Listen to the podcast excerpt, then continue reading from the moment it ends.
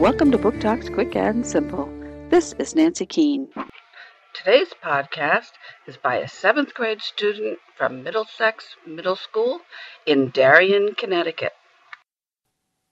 On Little Wings by Regina Sirois. Can an old photograph bring a family together? Jennifer is an only child, and so were her parents. That means no aunts, uncles, cousins, etc. At least that's what she thought until she finds an old photograph of her mom when she was younger having fun with another girl that looked a lot like her.